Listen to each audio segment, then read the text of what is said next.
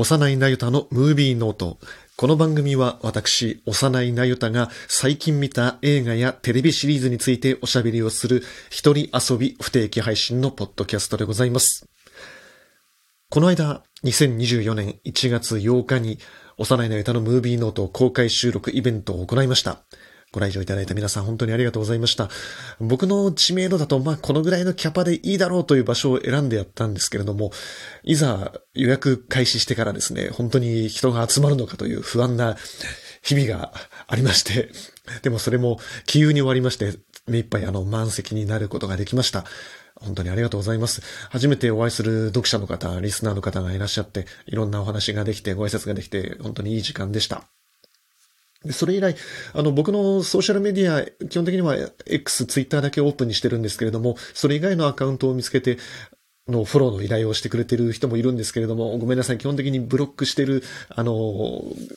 アカウントに関してはすいません、フォローを解禁してないので、あの、今後もの最新情報も、えー X、Twitter とか、あとはブログの方で見ていただければと思います。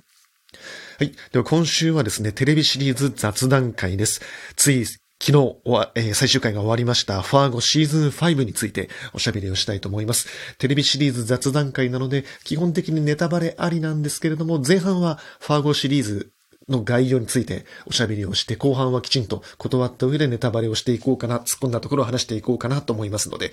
安心して前半までは聞いていただければと思います。まずですね、ファーゴ、ファーゴなんですけれども、もともとは1996年のコーエン兄弟の映画、同名映画が原作になっています。1996年だからまあ、ほとんどもう30年ぐらい前の映画になってしまうっていうのはなかなか怖い事実だなと思うんですけれども、一応今でもストリーミングで見ることはできるんですけれども、当然もう、これだけ古くなってくると見てないって人もいてもおかしくないんじゃないかなと思うんですけれども、もともとこれどういう話だったかっていうと、アメリカのノースダコタ州のファーゴという田舎町、え雪に閉ざされた田舎町ですね。もう風景としては僕が生まれ育った北海道のど田舎みたいなところなんですけれども、そこで、えー自動車のセールスをやっている男がいまして、ウィリアム・ H・ メイシーが演じてました。彼がもう借金で首が回らなくなったので、えー奥さんの偽装誘拐を企てるんですね。奥さんのそのお父さん、義理のお父さんがお金持ち。ただこの義理のお父さんってのは結構嫌な人なので、あいつを騙して偽装誘拐で金を踏んだくってやろうというふうに考えたところから、どんどんどんどんボタンの掛け違いで雪だるま式に大量殺人事件に発展してしまうという、ブラックコメディにジャンルされるような映画だったんです。で、これで公演兄弟はカンヌ映画祭を制して、その後アカデミー賞にもノミネートされてというふうに、アメリカ映画を代表する巨匠に上り詰めていくきっかけになった作品です。で、この主演していたフランシス・マクドーマンド、えー監督のジョエル・コーエンの奥さんですけれども、もうアカデミー賞の主演女優賞をいきなり受賞してという、本当にこの公演兄弟、まあ一家にとっては重要なターニングポイントとなった作品ですね。で、今回のそのテレビシリーズというのは、2014年にスタートをしました。えーこれは元々の、えーショーランナーはですね、ノア・ホーリーという人がやっています。この人は小説家なんですけれども、このファーゴシリーズの、脚本制作組織監督も務めてます。を務めて、彼がスタートさせたシリーズです。で、シーズンごとに、時代が変わっていて、ワンシーズンで完結するアンソレジーシリーズになっているんですね。で、シーズン1では2006年の話。で、シーズン2ではそこから遡って1979年の話。シーズン3では2010年。シーズン4では今度1950年まで遡るというふうになっています。で、基本的にはノースダコタ州、ファーゴにのみならずその近辺を舞台にしたというふうになっているので、ノア・ホーリーのアメリカ中西部アンソロジーシリーズというふうにも言われていますね。なのでシーズン4に関してはカンザスシティが舞台になっていても全然ファーゴじゃねえじゃねえかって話になってるんですけれども、一応ワンシーズンごとで話は完結してるんですが、緩やかにそれぞれのシーズンもまあ、イースターエッグ的にあの時のこれが実は何十年前かの話でこの人だったとか、そういうつながりはなんとなく出てきてはいます。で、注目としてはそのシーズンごとでキャスティングもすごい豪華なことですね。えー、シーズン1ではマーティン・フリーマン、あの、シャーロックのワトソンを演じていた彼ですけれども、マーティン・フリーマンとビリー・ボブ・ソーントンが主役です。シーズン2ではキルステン・ダンストとジェシー・プレモンス。二人はこの映画きっかけで結婚までしてますね。えー、それからシーズン3ではユアン・マクレガーとメアリー・エリザベス・ウィンステッド。この二人もこれで結婚、結婚してんだ。これが結婚、あの、ファーゴ婚多いですね。ね、もともと、だって、96年のファーゴだって、まあ、もともと結婚してる人たち同士の作品だけれども、はい。で、シーズン4ではクリス・ロック、ベン・ウィショー、あとジェシー・バックリーが出演していますね。はい。で、今回のシーズン5は、ジュノー・テンプル、ジョン・ハム、ジェニファー・ジェイソン・リー、ジョー・キーリーが主演をしています。で舞台は2019年になっているんですね。2019年のやはりミネソタ州とノーサノースダコタ州近辺が舞台になっています。で、今回はですね、非常にわかりやすい。このノア・フォーリーっていう作家はですね、元々の小説の作品もそうなんだけれども、どこか人を食った偶話的な作風、語り口が特徴的な人なんですね。で、彼の他のその映像作品の代表作としては、同じく FX でテレビシリーズとしてシーズン1から3までやっていました、マーベルのレギオンという作品がありました。これはマーベルコミックスの X メンのプロフェッサー X という X メンのリーダーの人がいましたけれども、彼の息子の、えー、ミュータントレギオンと言われている、えー、主人公を取り巻く、まあ、一応アメコミ、近年のアメコミ作品の一つに位置するんですけれども、どっちかというとですね、作風はデビッド・リンチに近いんですよ。ノア・ホーリーはですね、このレギオンもファーゴも見てると、まず間違いなくデビッド・リンチ大好きですね。あのシュールレアリズムをアメコミでやっていたのがレギオンで、そしてその要素がファーゴを特にこのシーズン3で入ってくるんですよ。シーズン3では突然ですね、あの、リーランド・パーマーが出てくるんですよ。リーランド・パーマーって誰だっていうと、あの、ツインピークスのローラ・パーマーのお父さんですよって今完全に役名で話してますけれども、レイ・ワイズですね、役役者の名前で言うと、リーランド・パーマーが突然、ファーゴに登場してくるっていうね、ここで、あ、確実にノア・ホーリーはデビッド・リンチが大好きだなっていうタイミングで出てくるんですよ。で、このファーゴシリーズの特徴としては、その、コーエン兄弟のファーゴのみならずですね、いろんな作品のモチーフ、メタファーが出てきますね。さっき話したそのファーゴから、そその他の作品ではビックリボースキーも出てきます。突然、ボーリング場に、森を歩いて抜けた先がボーリング場ってシーンが出てくるんですね。なんじゃそれやった感じなんだけれども。っていうシーンもあれば、あとは初期の作品の代表傑作であるミラーズクロッシング。あれはギャング同士の構想劇でしたけれども、あれもこのシーズン1から4までの中でよく出てくるモチーフの一つになっていますね。という具合に、いろんな作品がモチーフとして散りばめられています。で、今回のそのシーズン5にあたって、ノア・ホーリーのインタビューを読み直したら、読んだらですね、ノア・ホーリーはそのシーズン5を作るにあたって、珍しく自分の、自分には珍しくシーズン1から4も見直したけれども、当然そのコーエンの作品も見直して、96年のファーゴも見たし、あと大きな影響を受けたのは、ノーカントリー、ノーカントリーフォーオールドメンですね。えー、コーエン兄弟がアカデミー賞の作品賞と監督賞を取った彼らの代表傑作ですけれども、これの影響も強かったって言ってますね。ノーカントリーという作品は、えー、ハビエル・バルデム扮するその謎の殺し屋がどんどんどんどん人の間を渡り歩いていって、まるで死神のようにコイントス一つで出くわした人たちの運命を決めてしまうような死神がいて、それに翻弄される人々を描いた作品でしたけれども、あの要素ってのがそのノア・ホーリー版のファーゴには必ず出てきます。シーズン1ではビリー・ボブ・ソーントン扮する、謎の殺し屋がマーティン・フリーマン扮する自分の奥さんを腹が立ったばかりに殺しちゃった、えー、男に付きまとって、そこからどんどんどんどん大量殺人に発展していく話だった。そしてシーズン2では、えー、やはりネイティブアメリカンの殺し屋が出てくるんだけれども、彼がやはり道行く人たちに出くわしていろんな人を殺していく。そしてシーズン3では、えー、やはり謎の人物として出てくる、デビッド・シューリスというイギリスの俳優さんがいますけれども、彼がファーゴ中のいろんな人たちの運命を変えていくというふうに、いろんなキャラクター必ず、その、人を外れたような、ある種超常的なキャラクターが出てくるような作風というのも共通しています。で、今回のこのシーズン5はですね、主人公の、えー、ドロシーというド、通称ドットという主婦の女の子が出てきます。ジュノー・テンプルが演じています。で、彼女が突然そのシーズン1、シーズン5の第1話で誘拐されるシーンから始まるんですね。で、そこはもう明らかに1996年版のファーゴのその奥さんがさらわれるシーンを踏襲してるんですけれども、あのファーゴの場合は奥さんがさらわれてしまってそこからひどい目に遭ってしまって大量殺人に発展していくって話だったけれども、ところがこのシーズン5のジュノーテンプルは誘拐されないんですよ。誘拐されそうになると、ありとあらゆるサバイバルスキルを使って、その誘拐者たち、犯罪者たちを撃退していくんです。え、何なんだこの人はっていうところから始まるんですよ。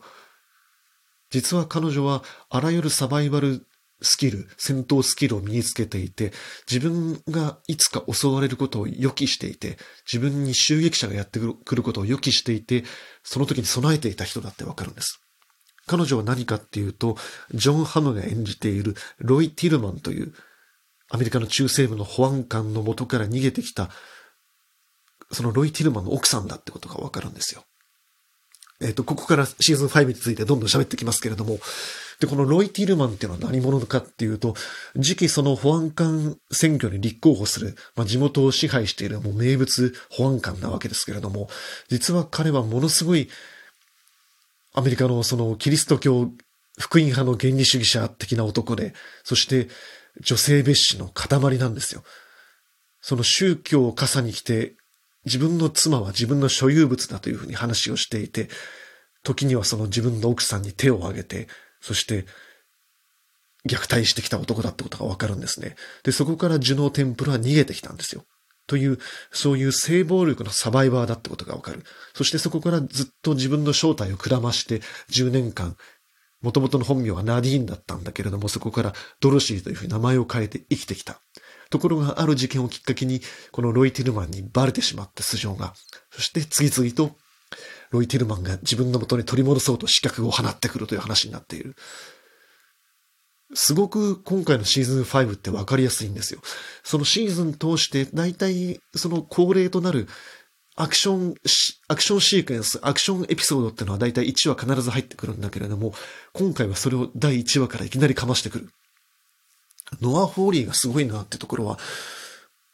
アクション、まあ映画作家としても、映像作家としても非常に優れていて、アクションシーンのその殺気ですよね。殺気に満ちたアクションシーン。シーズン1ではもう雪がものすごいもうホワイトアウトで前も後ろも見えない中での大銃撃戦が起きたりとか、シーズン3ではその囚人護送車を襲った悪党たちとそこから逃げるメアリー・エリザベス・ウィンステッドとの追跡劇っていうのをものすごいバイオレンスで展開していく。というアクションシーンのその演出っていうのをものすごい冴えてる人なんだけれども、今回はこのシーズン5では第1話からいきなりかましている。しかもそれは1話だけにとどまらず第3話でもやっていくし、とにかくアクションシークエンスが多いのが今回のシーズン5の特徴ですね。で、このシーズン5はとにかくそのモチーフがわかりやすい。もともとその2010年代後半以降のそのアイデンティティポリティクスの時代において、その女性の権利が見直されていく中で、女性がそのある種、主人公となって悪しきその男たちをやっつけていくっていう物語、そういうナラティブっていうのはずっと描かれてきたわけだけれども、まずそれをすごくわかりやすい形で踏襲しているんですが、もともとノア・ホーリーっていうのはその、お母さんがですね、そういう人なんですよ。ルイーズ・アームストロングって人なんですけれども、もともとそのアメリカで活躍したフェミニズム作家、フェミニズムの研究者だったっていうんですよね。だからそのノア・ホーリーの作家性として、そのルイーズ・アームストロングの作風っていうのはまず引き継いでいたんだろうなってことはまず間違いないなと思うんですよ。で、それから、このノア・ホーリー版のそのファーゴっていうのはシーズン1と2っていうのは、コーエン兄弟の作風を受け継いで、それを、まあ、拡張していくような作風だったので、あくまでそのコーエン兄弟の作風を本歌取りしているような作風ではあったんだけれども、2017年のシーズン3あたりからどんどん、ノア・ホーリーはその、現在とのリンク、えー、同時代性ってものを意識し始めていくんですね。僕はこのシーズン3っていうのは大好きなんですけれども、このファーゴテレビシリーズ史上で一番難解なのはシーズン3なんですよ。これちょっともう、はっきり言って説明できないぐらい難しくて そのユアン・マクレガーが一人二役やっている、金持ちユアン・マクレガーとですね、貧乏ユアン・マクレガーの二人いるんですよ。で、一人は見た目はユアン・マクレガーそのまんまで、一人はハゲて太ったユアン・マクレガーなんですよ。で、その兄弟間の間で確執があって、っていうところからスタートしていく話なんだけれども、なぜか突然その、被害者の一人がハリウッドで一時期脚本家を目指していて作った SF 映画の脚本の話を再現するエピソードが一個丸々収まったりとかですね。あと、さっき話したそのデビッド・シューリス扮する謎の男の素性が全くつかめないんですよ。その男は突然その金持ちユアン・マクレガーのもとに現れて、会社の不良債権を一気に解消してしまう。で、彼はそのネット上に存在するあらゆる情報を簡単に操作して、情報を消すこともできれば、情報を書き換えることもできる。その社会的に存在する情報を、いとも簡単に変えることができる。それって何なんだろうって一向に見ててよくわからない存在なんですよ。でも、その、世の中に存在する事実というものを全く他の事実に書き換えることができてしまうっていう、いわゆるそのオルタナティブファクト、オルトファクトの僕はメタファーなんじゃないかなっていうふうに思っていて、結局その2017年にリリースされたシーズン3っていうのは、一体何が真実なのか、何が本当に正しいことなのかっていうことをどんどんどんどん追求していく話になっていくんですよ。ファーゴのその売り文句っていうのはその1996年版の映画版からそうなんですけれども、この物語は真実であるっていう断り書きから始まるんですね。実際にの出来事はその何年にファーゴで起きた。生存者の希望で名前は変えているが、彼らの死者のに敬意を払って、それ以外は全て忠実に描いているっていう断り書きが入るんですよ。それは映画版もテレビシリーズ版もみんな一緒なの。ところが、シーズン3版は、その This is a true story って入った時に、その文字がどんどんどんどん抜けていって、This is story になってく。果たしてこれは本当に正しい、本当にあったストーリーなのか、いや、そうではないのか？っていう、その物語とは何なのか？っていうことを常にその、ファーゴシリーズにおいて、ノア・ホーリーは探求してるんですよね。ちなみにこの、ファーゴ96年版映画版をですね、本当の実話だと、本当の実話、本当に両同じ意味だ。実話だと思った人が結構いたらしくて、これは当然の、あの、公演兄弟の嘘なんですけれども、それを信じてですね、あの、日本からそのファーゴに渡って、あの、ファーゴの劇中で、スティーブ・ブシェリが盗んだ金をものすごい雪の雪原の中に埋めるシーンがあるんですけれども、あれを探しに行って結局見つけられずに投資してしまった女の人がいるっていう、まあこれも都市伝説なんですけれども、トレジャーハンタークミコっていう映画になっていてですね、まあ実際に投資した人はいたらしいんだけれども、日本から行った人が投資したらしいんだけれども、まあそれは別の事情でそうなったらしいんだけれども、後々そういう公園兄弟の映画に触発されて、スティーブ・ブシェミが埋めた金を探しに行って、結局見つけられずに投資したっていう都市伝説もあります。という、ファンを取り巻いて本当にいろんな休日、誠しようかな話がいっぱいあるんですね。あ行ったり来たり話がしてますけれども、とにかく掘ったら、ほっただけ話が出てくる。で、えっ、ー、と、そのノア・ホーリーがその同時代性ってものに意識し始めてのさっき話したシーズン3、2017年もそうだし、で、一旦そこで、えー、2014年、15年、17年シーズン1、2、3って続いてきたんだけれども、えー、ノア・ホーリー一旦時間を空けるんです。シーズン4は2020年に出てくるんだけれども、で、これ1950年代、50年を舞台にした、えー、話で、黒人差別を逃れてきた、ジムクロー法を逃れてきた黒人たちがシカゴでそのギャングの組織、犯罪集団を作っていって、そこで新たなコミュニティを作っていった。で、一方でそこにはもともと、えー、アイルランド系のマフィアもいて、イタリア系のマフィアもいてっていう、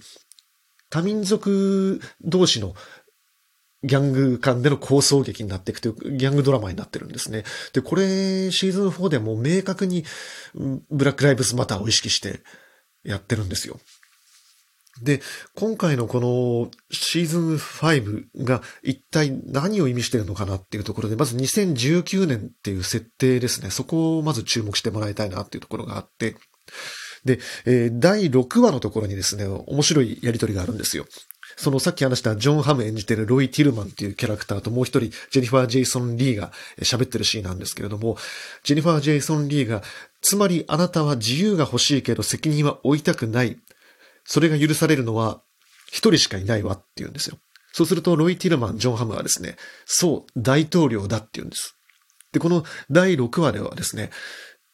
あるシーンでテレビが映ってるんですけども、テレビに映ってるのはトランプなんですよ。もう明確なんですよ。ものすごくわかりやすい。選挙活動中で次のその選挙にも勝とうとしている有力者で、そして女性蔑視で、そして、えー、キリスト教の福音派の支持を得ている。で、さらにこのシーズンの後半では、地元のその自分の支持者たちにネット上で呼びかけて、自分を取り締まりに来ようとする政府の連中、FBI と対抗するために放棄せよって呼びかけるシーンまで出てくる。もう完全に明確ですよね。トランプなんですよ。このファーゴシーズン5はもう明確にこの2024年の大統領選挙にもう一回出てくるトランプに対するカウンターとしてまず作ってるっていうのが第一ですね。で、もう一個このシーズン5で奇妙なのはですね、このジュノーテンプル演じてるドロシーを誘拐しようとして、えー、襲ってくる殺し屋の一人が変なキャラクターなんですよ。おかっぱ頭で、その、キルトスカートみたいなものを履いてるおじさんが出てくるんですね。その、マンチって名前のおじさんが出てきて、最初は撃退されるんだけども、その後、ジョンハムのところに戻って聞いてた話と違う。ただの主婦だって聞いたけど、あれはタイガーだ。話がちゃんと通じてるんだったら、最初からそのつもりで俺も行動したし、それに見合う対価を払えよって言うんですよ。で、そこからこのマンチも巻き込んで、どんどんどんどん複雑なことになっていくんだけれども、まずその謎の殺し屋とオカッパ頭っていうのはそのノーカントリーのハビエル・バルデンもそうだし、そのファーグにおけるある種超常的なキャラクターなんだけれども、第3話で突然、500年前ウェールズ地方ってテロップが出てきて、1522年のウェールズに話が移るんです。そうするとこのマンチがいるんですよ。マンチはどうやら500年前からずっと生きてる男らしい。で、この男は何をやってるかっていうと、お葬式に立ち会って死んだ人のその棺の前で、死んだ人のその胸元に置いてある食べ物を食べるんですよ。で、これは何なのかっていうと、当時のカトリックにあったと言われている、そのウェルズ地方であったと言われている、シンイーター、罪食い人っていう文化らしいんですよ。死んだ人のその罪を食べることによって死んだ人を清めて埋葬するっていう文化があったらしい。その罪食い人をやっていたのがこのマンチだっていうんです。で、この罪食い人に関してはいろいろ諸説あるらしいんですけれども、どうやらその当時のまあ、キリスト教を信じてない人、異教徒の人たち、しかもなおかつ、まあ、食っていけない人たちですね、に食べ物を与える、食べ物が、食い物食えるよとか、あとまあ、ちょっとのそのお金が、給金が手に入るよっていうことを理由に、その罪食い人をやらせて、ただし罪食い人、罪を食った以上は結局罪人になるわけですから、結局、まあ村八分になるというか、石を投げられる立場に変わってしまう。っていうことをやっていたのがこのマンチなんですね。そして、そのマンチは、ここからどどんどん中身 踏み込んできますよ。ちょっとネタバレありっていうかもう見た人向けで喋っていますけれども、この最終回で明確に喋っているのは、ある男に騙されて罪を、ある男に騙されて食べた。その、ある男ってのはその、金持ち、ある金持ちから騙されて食べたら、それから結局、年を取ることもなく、死ぬこともなく、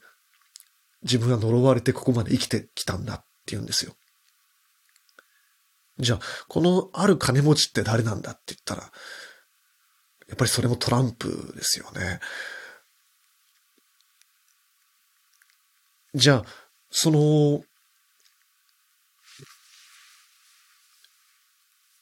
最終回で退治するその、ドロシーは、そのマンチからそういう告白を受けるけれども、まあそれは置いといて、もう私とあなたの間にいさかいはないから、決着をつけようっていうのはもうやめましょうって言うその代わり、一緒にクッキーを焼いて食べましょうって言って家族の団らんにこのマンチを招くわけですよ。このシファーゴシーズン5で、ジョン・ハムのようなその権力を、傘を着て女性蔑視の極悪人っていうのは確かに退治されるんだけれども、やっつけることができるわけだけれども、その一方で彼に加担してしまった人たちっていうのもいろいろいて、中にもジョー・キーリーは本当にひどい目に遭うんだけれども、彼今回すごくいいですね。いつも愛されキャラを演じてるけれども、本当に今回憎まれキャラを演じていていい役者だなと思いました。じゃあ、そういう間違った相手についてしまって、間違った罪を犯してしまった人が、どこかで許される場面ってのはあるんだろうかっていうことなんですよね。このファーゴシーズン5では何度も何度もその、借金っていう言葉が出てくるんですよ。負債っていう言葉が出てきて、ジェニファー・ジェイソン・リー扮するキャラクターっていうのは、そのアメリカを牛耳っている消費者金融会社の社長で国家権力まで揺るがす権力を持ってるというキャラクターとして出てくるんだけれども、という借金がいろんな場面でモチーフになって出てきて、そしてこのロイ・ティルマン、ジョン・ハムも、あの女、ドロシーは、ナディーンは結婚という制約をまるで借金のように踏み倒して逃げていった。それを取り立てるためにあいつを捕まえなくちゃいけない。っていう言葉を使っている。でも、最終回でこのマンチに対してドロシーは、でも借金って返せなくなることあるわよっていう。病気をしたりとか、家族が死んでしまったりとか、いろんな場面があって返せなくなることはある。返せなくたっていいいいのよって言って、このマンチを許してあげるんです。そして、一緒に作ったクッキーを食べましょうって言って食べさせてあげる。許しなんですよね。その間違って誤った決断をして誤った選択をしてしまった人たちを許すことができるのか。許さなくてはいけないし、むしろ許さなく、許すべきであるしっていう、それはどちらの立場においても僕たちは視聴者は試されてるんだなと思うんです。ファーゴシーズン5がすごくわかりやすい構成になってるっていうのは、当然、今回本当にアクションふんだんで見てて面白いし、わかりやすい構成をとってるのは、当然その、あっち側の人たちに対して訴えるためでもあるし、わかりやすくリーチするためでもあるし、その一方で、当然僕たちはドラマファン、映画ファンっていう人たちは、この10年いろんな作品を見てきて、このアイデンティティポリティクスの時代において、急激にアメリカ映画が変化していく時代において、いろんな価値観の作品、いろんなアイデンティティの作品を見てきて、僕たちもアップデートされてきて、触発されてきた、きたけれども、でも、僕たちは、じゃあ、彼らを許すっていう上からの立場なのかって言ったら違うんですよ。この最終回で試されてるのは、そんな人たちに対しても、でもあな、あなたも一緒に場を共にしてクッキーを焼い、一緒に作って焼いて食べるっていう場を作れますかっていう、試されてるのは僕らなんですよ。っていう話なんだなっていうふうに思えて、非常にわかりやすいですよね。で、もう一個このシーズン5で重要なプレイヤーっていうのがですね、エグゼクティブプロデューサー、えー、厳密にはコエグゼクティブプロデューサーにですね、トーマス・ベズーチャって人が入ってるんですよ。で、このトーマス・ベズーチャって誰だっていうとですね、最近あの、すべてが変わった日っていう映画を撮った監督なんですね。この人すっごく変わったキャリアで、20年間で映画3本しか撮ってないんですよ。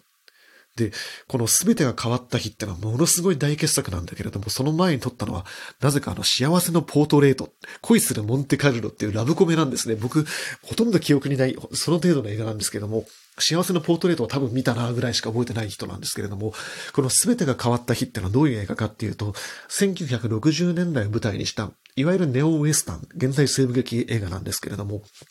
ケビン・コスナーとダイアン・レインが夫婦なんですね。これはあの、マン・オブ・スティール、あの、スーパーマン映画ありましたけれども、あの中でも二人は夫婦をやっていて、非常に味わい深い演技をしていましたけれども、それがまあ再現されているわけですが、で、彼らのその最愛の息子が落馬事故で死んでしまって、残ったのは孫と、それからその息子のお嫁さんが残ってしまった。で、お嫁さんは身寄りがある、まさにそのノースダコタ州、ファーゴに住む身寄りのもとに引き取られて、孫を連れて去っていくんですよ。ところが、そのノースダコタ州の身寄りというのは実は、札付きの悪党で極悪人で、で、どうやら暴力に遭っている。何としてでも孫だけを助け出さなくちゃいけない。ということで、ケビン・コスナーとダイアン・レインはノースダコタ州に向かうという話なんですね。いわゆる現代西部劇で、ケビン・コスナーといえば西部劇を何度も何度もやってきた人で、まあ、ね、もうアメリカ映画における数少ない西部劇の継承者、カーボーイみたいな人だけれども、ここで疑問が呈されているのは、映画を見てるとですね、そう単純にそのケビン・コスナーには感情移入ができないんですよ、ダイアン・レインたちには。彼らは一方的にノースダコタに押しかけて、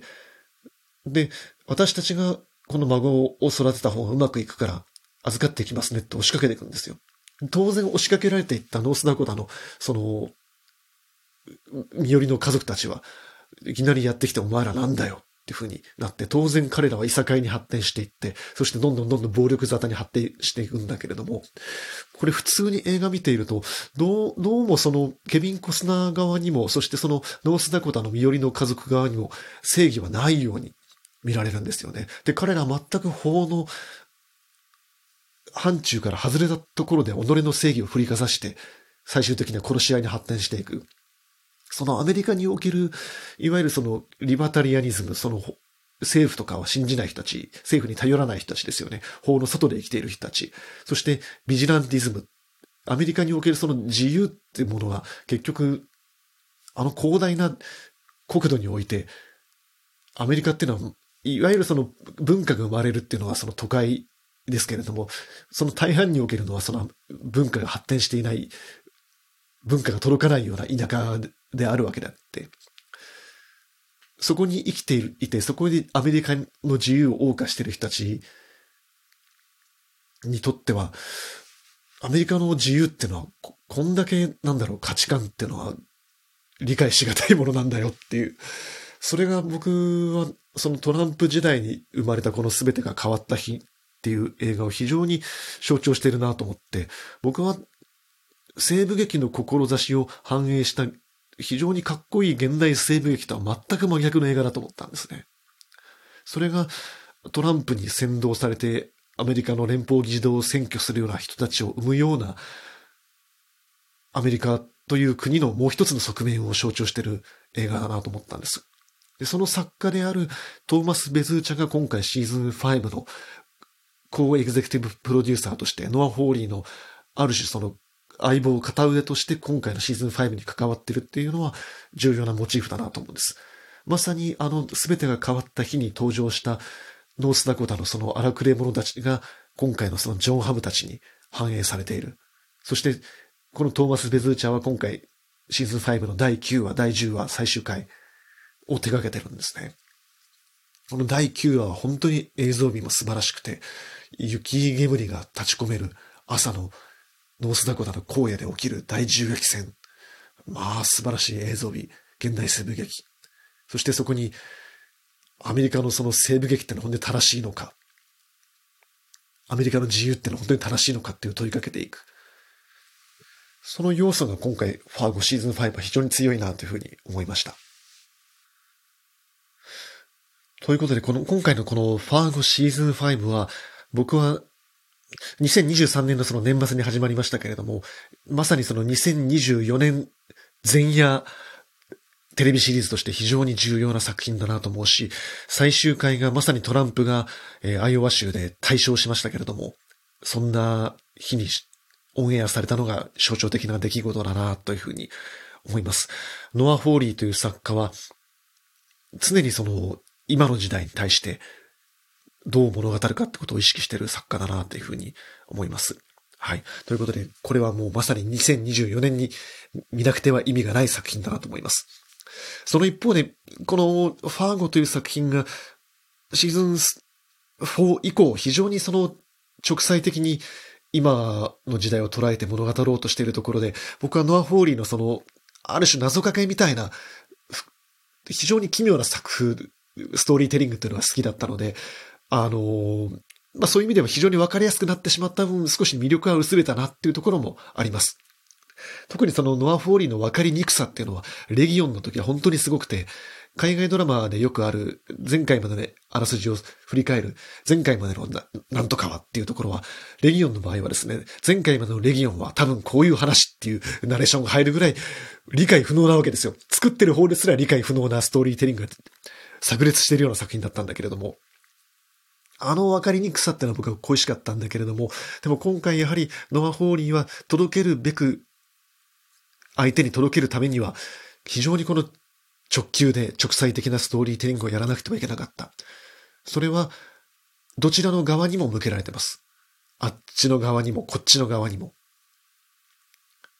そういう意味で非常に僕は重要な2024年の開幕の作品だなと思いました。はい。